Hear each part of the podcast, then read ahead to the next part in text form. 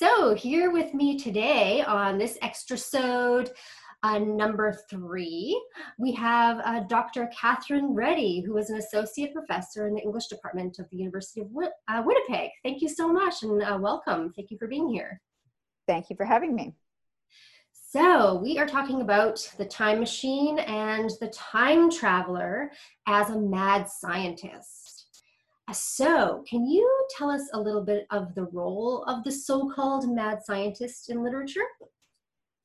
Yeah, well, there's a lot of uh, debate about, you know, when exactly the first mad scientist appears in literature. So many would argue that it's it's Victor Frankenstein in Mary Shelley's Frankenstein, which was published during the Romantic period in 1818.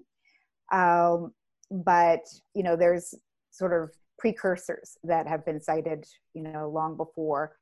Um, as far as you know, the role of the mad scientist, I mean, I think Victor is a great example of the kind of ambiguity of this figure. Uh, I think you know, there's a way in which he you can make a, a, a strong case that he is he's a hero and um, some would suggest he's a variation on what's sometimes called the romantic overreacher. So, you know, the romantics were all about, you know, the, the sort of boundless power of the imagination and, you know, set your sights high. It doesn't matter if you fail.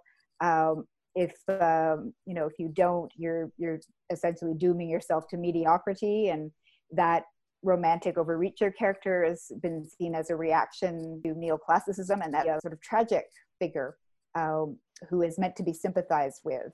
Um, you know, who, you know, he he did set his sights too high, but it was for you know the purposes of benefiting humanity, and um, and yeah, we're we're sort of meant to to identify with him.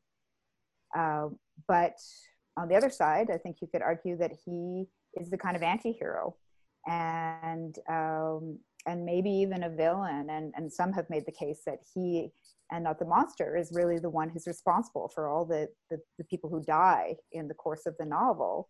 Mm-hmm. Um, or at the very least, Victor is, you know, not very sympathetic in his inability to take any share of the responsibility. So that, um, you know, is sort of already we have this division in how people think about Victor and I think some have thought that the mad scientist uh, is ambiguous because of two different influences that are sort of going into him. So the the sort of figure of Prometheus that that's in the the subtitle of, uh, of Frankenstein, and he was this kind of you know overreacher character, but he was doing it for the purposes of benefiting mankind. So he steals fire from heaven, and then he's punished by the the gods for for that. Uh, but the other influence going into the mad scientist uh, that's often cited is Adam. And that's also clearly in Frankenstein. And, you know, if you read the mad scientist that way, it's forbidden knowledge that he's gone after. Mm-hmm. And as a result, he's basically brought all the evils into this world. Uh, so, you know, just uh, in those two sources of inspiration, there's a kind of a tension there in terms of how we're supposed to read the, the mad scientist. The mad scientist is uh, usually a man, and uh, and then you know that also may be part of the ambiguity because there's sort of you know there's heroic qualities in you know certain kinds of masculinity, but then he's also egotistical, refuses to listen, uh, is detached from other people, wants power over other people. Hmm. That's really interesting. Has there ever been a a like a woman who is a uh, mad scientist? In the literature, um, they're very. It, it, certainly in the 19th century. I think there's like one example in the 19th century, and then in the 20th century, in particular, when you get into film and television, there are way more more women. Um, and it's interesting in the literature, the mad scientist sort of gradually becomes more in, unsympathetic. Hmm. Um, but then when you get into popular culture in, in the mid 20th century, you start to get the example of the nutty professor, you know, so that, uh, and, you know, the mad scientist, interestingly, yeah, could be a figure in comedy.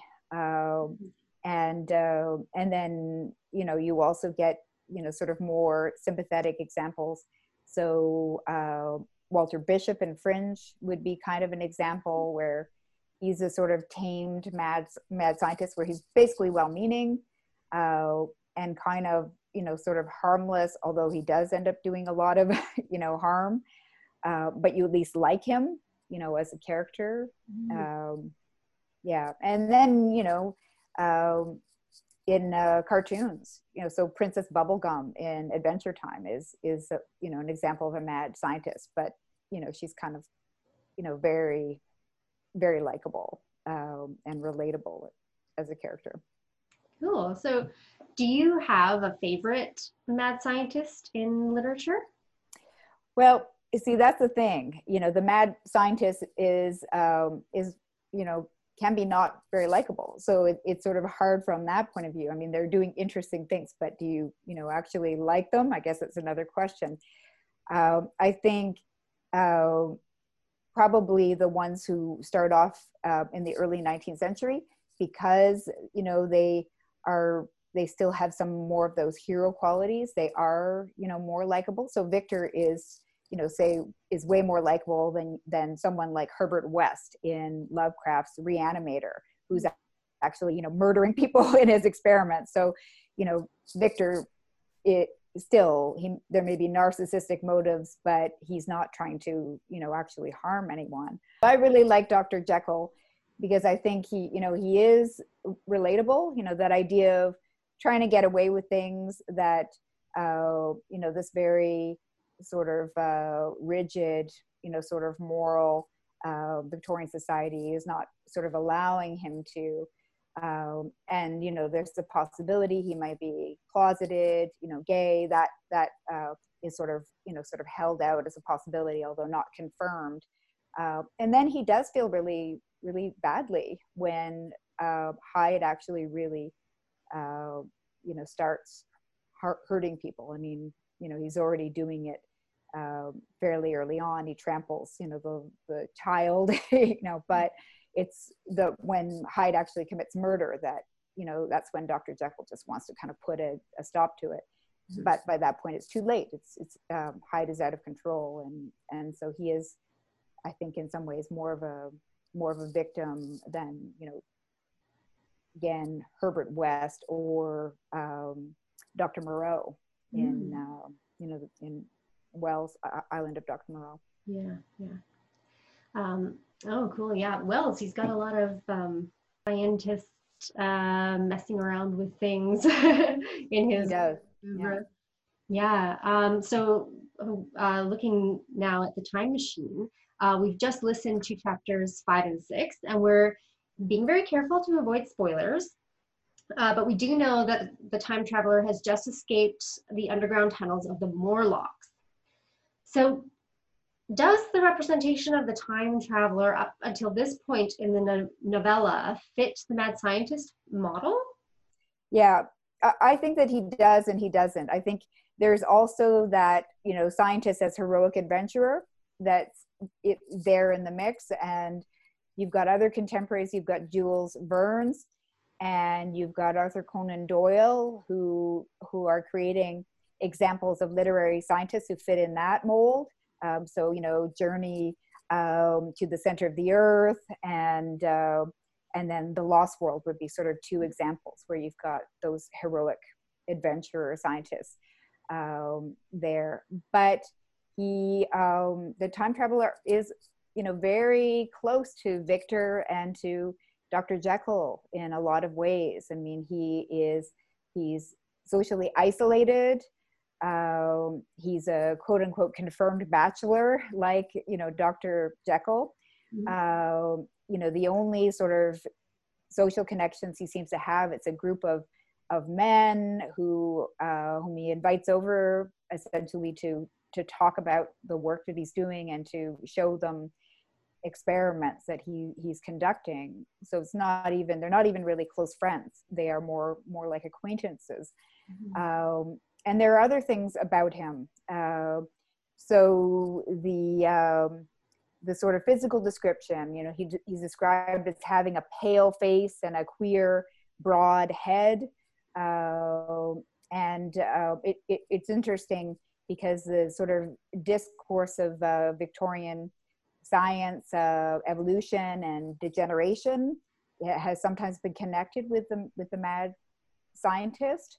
Um, so he has this kind of overdeveloped brain that you know makes him this kind of oddball in in in certain ways. Um, you get the gothic in the description of that journey to uh, his laboratory. So you know the long drafty corridors and um, and the the mad scientist has been um, you know connected to the gothic anti-hero slash villain um, and you know the laboratory of the mad scientist has often been compared to the the gothic castle. So i think there's that. So he he describes himself uh, explicitly as not a literary man. And that's really interesting because the mad scientist has often been connected with the separation between the humanities and the, and the sciences. And you've got mm-hmm. the uh, academic disciplines that are established in the the kind of 19th century and universities that are built where they've got a faculty of science and a faculty of humanities. Um, and you've got C.P. Snow in the 20th century, he talks about the two solitudes of the humanities and the sciences. Um, and so the mad scientist has been seen as a kind of reflection of that, although maybe also an engagement, you know, with that. Yeah. Um, and um, and I guess there's another point that you could make. I mean, he he does have this this kind of uh, egotism and confidence in, in his own intellect, uh, the sense of superiority, and also the sense of of science as um, as something that's going to fix all of the world's problems. Mm. So you know he he he thinks that uh, there has been this period in time in in world in the world's history when everything has been fixed and um, although ironically that's kind of led to uh, you know the Eloi and the Morlocks, um, you know, sort of uh, you know no longer retaining full humanity because uh, you need something to strive um, towards in order to to kind of do that. Mm-hmm. Um, so so that I think is interesting as well. But you know, he imagines that at some point before this moment that he's arrived in, that uh, there was a kind of utopia on earth. And actually you know when he initially you know is first coming out of the the time machine and encounters the eloi uh, he he sort of thinks of it as a utopia. Uh, because we are talking about uh, this kind of maybe utopia that he stumbles upon in the future um, the year year 802701 or something like that um, his relationship with the Eloi are very interesting. This is the um, group of people that he comes upon. Uh, they cover him with flowers. They welcome him to eat with them. And he's very determined to learn their language. And um, what do you find interesting about what we might call a scene of um, like this as a first encounter? Mm-hmm. Yeah, so I think that phrase first encounter is really apt. And you know what came to my mind immediately were the 18th century travel narratives uh, describing you know european explorers going to the south pacific uh, so you know french explorers like the comte de bougainville um, joseph banks james cook you know british mm-hmm. explorers and um, and you know they describe uh, tahiti in particular um, as a sort of an island of Cytherea or of Aphrodite, and you get all this kind of pastoral language that is um, is sort of there in these descriptions, um, and you know that um, idea of utopia again that uh, is there. Uh, I think what what's sort of interestingly different is that the Eloi are not really sexualized in the same way that the Tahitians are in those travel narratives. And it's more a kind of fatherly or paternalistic uh, relationship that um, the time traveler develops with them, and particularly with Weena.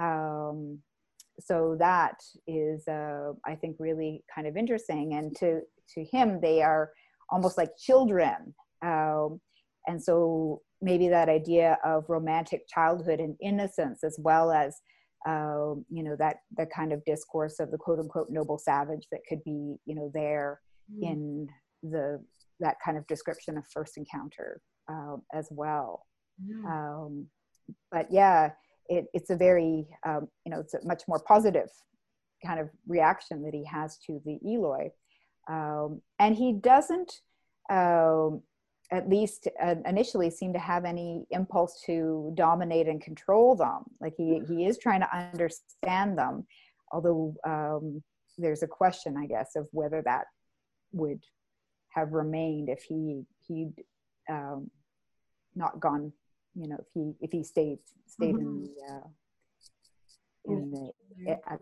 that moment, yeah. Mm.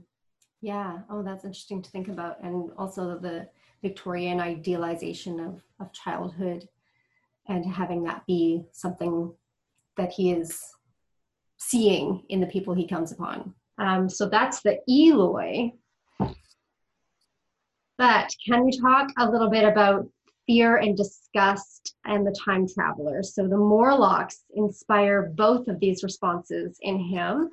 And they're not really the kinds of responses that we tend to associate with science. So can you talk a little bit about that response the time traveler's reaction to the Morlocks is definitely not very scientific. I mean, it's this sort of visceral, you know, sort of disgust and hatred that, you know, is provoked. Um, and I think it's particularly interesting, you know, if he, um, given that he's sort of theorizing about how the Morlocks and the Eloi might have, you know, sort of come to be, mm-hmm. uh, if they are the have-nots from the Victorian, you know, the descendants of, of the have-nots from the Victorian period, then his reaction is all the more perplexing uh, in many ways. And also given Wells's own background, you know, he, um, you know, he he didn't come from in a, an elite background. You know, his mm. his mother was a, a sort of domestic servant. Um, and uh, you know his his father had you know lots of, of trouble earning money for the family too. So yeah so that and he essentially wouldn't have had schooling if it if you didn't have um, you know some sort of opportunities that were starting to open up for uh, working class and impoverished students um, that enabled him to you know study with huxley and actually uh, get a, a good education. Yeah, yeah. So that's interesting that his his response to these these under uh, earth dwellers um, is so uh, I guess not it's it's not Wells's response, but is his... yeah, and that, and that's always an interesting question is to think about you know where the author is in relation to mm-hmm. you know the the sort of narrator. Um, yeah the the the narrative structure mm. uh, really i think sort of conveys that idea that there's a, a sort of distance um, so you've got actually that unidentified first person narrator who mm-hmm. is the one who tells us about this this sort of group of men who all meet at the time travelers and um, who's sort of um, the one that you know sort of gives us a physical description of the time traveler and the little details that we get. Mm-hmm. Yeah, yeah, um, yeah. That's interesting. So, um, is so? Do you think the time traveler is giving a, a response that maybe is um, just generally would be a, a general response anyone would have coming across uh, these Morlocks, or or it, it would, that's a really interesting point, and it's so hard to tell because he's the only one mm. who encounters them, and so we get it entirely from his perspective, and we have no, you know, we have no real, uh, you know, sort of measure uh, and reference point for for the perspective that he's offering us. Um, you know, it could very well be a reaction to the Morlocks, but we'll, we'll never know that because he, he traveled by himself.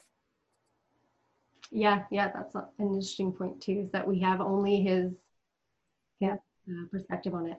And, you know, there's that uncertainty, um, you know that we have you know from the beginning it is all of this quote unquote true within the the sort of narration um, that we're being offered? Or is there um, a trick a sleight of hand you know that's sort of the doubt that's kind of put in the reader's mind through the frame at the very beginning? You know is any of, of what the the time traveler tells us um, true? Or did it actually happen at least within the you know the sort of context of the fiction? Yeah yeah uh, that that framing is so interesting. Uh, it, it kind of um, mm-hmm.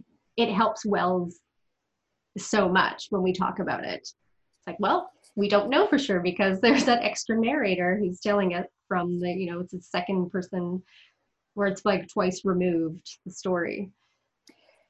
And that's another way in which this novel is um, i think channeling the gothic you know in the gothic you often have um, what's referred to as the fantastic in the the treatment of the supernatural elements where it's not entirely clear you know one way or another whether the event the events that are you know described uh, actually happened. Um, so you know you've got the found manuscript trope you've got you know often these framing devices that underscore the sense of we don't really know what was going on here yeah great i love that channeling the gothic especially for a time traveling into the future story so taking things from the past in a general sense what do you make of of the time traveler's approach to exploring this future world. He is an inventor, he's an adventurer, but how scientific is he? Like, how is he using scientific processes when he's exploring? Yeah, again, I don't think he is very scientific. I mean, he doesn't uh, undertake any surveys, you know, he doesn't collect any samples. Um, so, yeah, there's no, you know, kind of uh, natural history that's being conducted you know while he while he's there um, i think you know you could argue that he remains scientific um, in the sense that if he's a theoretical mm. scientist you know sort of first and foremost. And it, he becomes an inventor because he wants to prove his theory that time is a fourth dimension.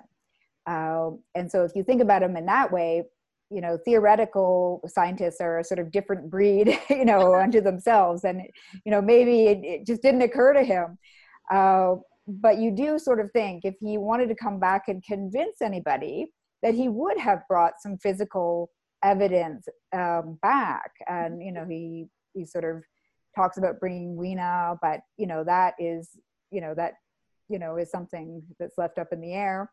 Um, and um, so yeah, I think uh, you could argue that this is sort of more of the fantastic uh, that you know sort of uh, at play. Uh, so you know, of course, if he had uh, brought some physical evidence, and um, then you know we the the sort of audience. Uh, but at the very least, there's not a lot of of physical evidence that and he and he doesn't seem primarily interested in in that he he seems to forget all about it you know that mm-hmm. maybe um, if um, if he is going to believe be believed then he should be backing up his story or something yeah yeah it's not very scientific that his science went as far as building the science or the time machine it seems and then and then he just became a an explorer something like that yeah yeah I think that's right. So he had had this theory.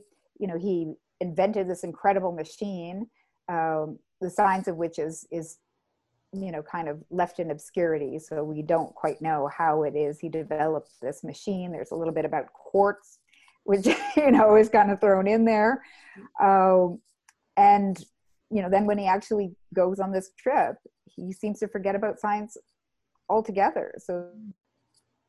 So I have a final question for you. Do you think that scientists will continue to play an important role um, as characters in literary works in the future? And would it be fair to say literary interest in science and scientists is timeless?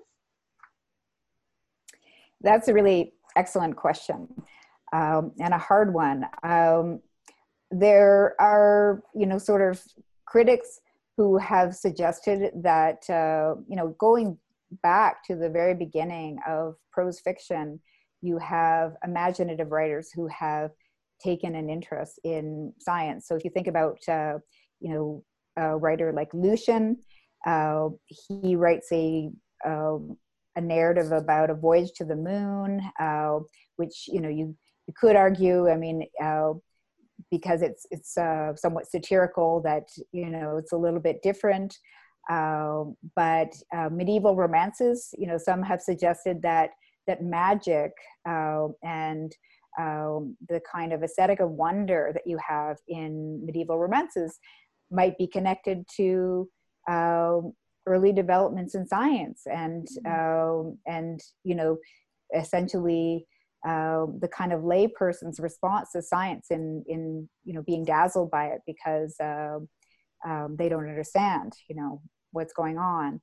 Um, I think you know by the time we get to uh, Wells, um, the relationship between literature and science is very different um, because of that um, separation between the humanities and the and the sciences, mm-hmm. um, and um, and the mad scientist narrative that can be seen as uh, itself in a critical way uh, in relation to science. Although um, maybe there is some wonder there still and some sort of tribute to the, the feats of science in this mm-hmm. literature.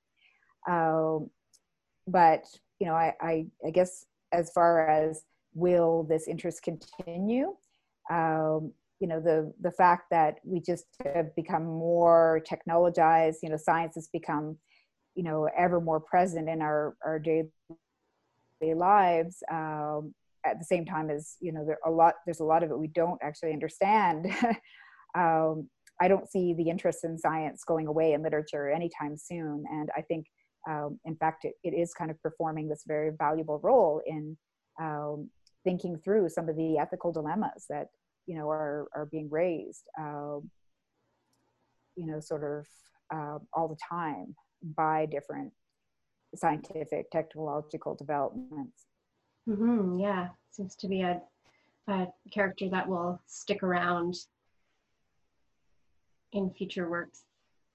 Although the time traveler you're convincing me he's not very not very scientific although he seems to have that kind of background. No and you know he is i think a, that blend of of explorer slash you know sort of mad scientist. Um, and it's hard to know what wells was up to you know and how deliberately he was trying to create this character as a, a blend between the two yeah. um, i mean i think wells also he was someone who felt very free to kind of do whatever he wanted and to, to kind of experiment in his own way uh, as a writer. Uh, and I don't think he saw himself as having literary pretensions necessarily, although, you know, he is, you know, now um, often thought of that way as being, you know, part of a, a sort of high art tradition, but he was, you know, a popular writer in his own day. And, um, and that kind of gives you a certain license as a writer you know you're you're trying to um, you know sort of appeal to your readers and so you know you can mix in different element elements and not really necessarily be too worried about it mm-hmm. yeah um, is there anything that you wanted to talk about that i haven't asked you about? I mean, uh, you know, we could talk a little bit more about evolution. That was the only thing that I was thinking about. Oh, yeah. So I could say a little bit about that. Yeah, yeah. So, you know, one of the things that I think is um, distinctive in, you know, Wells's treatment of the mad scientist is that engagement with evolutionary theory. Mm. And, um, you know, also the the sort of neo-Darwinian idea of degeneration. So the idea that uh, evolution can go in different directions, um, and that um, you know in the Victorian period uh, got caught up in sort of pseudo um, science of race and actually class as well. Um, so that idea that um, you know the the sort of working poor uh, were potentially um, on this track to degenerate, um, as as well as uh, you know having racialized forms of degeneration. Um, and that is one of the interesting things about the Morlocks is uh, they're sort of um, you know sort of evoke white gorillas you know that i that kind of image. Um, and um, i think uh, at the same time they're not as big as um, as the time traveler is. So they've kind of become um, you know sort of diminutive like the um, the eloi too um, and uh, made me think a lot about you know descriptions particularly of uh, the working poor and the irish um, because there was a lot of anti-irish racism in the um, in the victorian period um, and in dr jekyll and mr hyde uh, hyde uh, is pale and quote unquote dwarfish i mean he's sort of undersized as well so in um, the descriptions of the morlocks i was very much reminded by the the descriptions of uh, Mr. Hyde in Dr. Jekyll and Mr. Hyde. Oh, great comparison.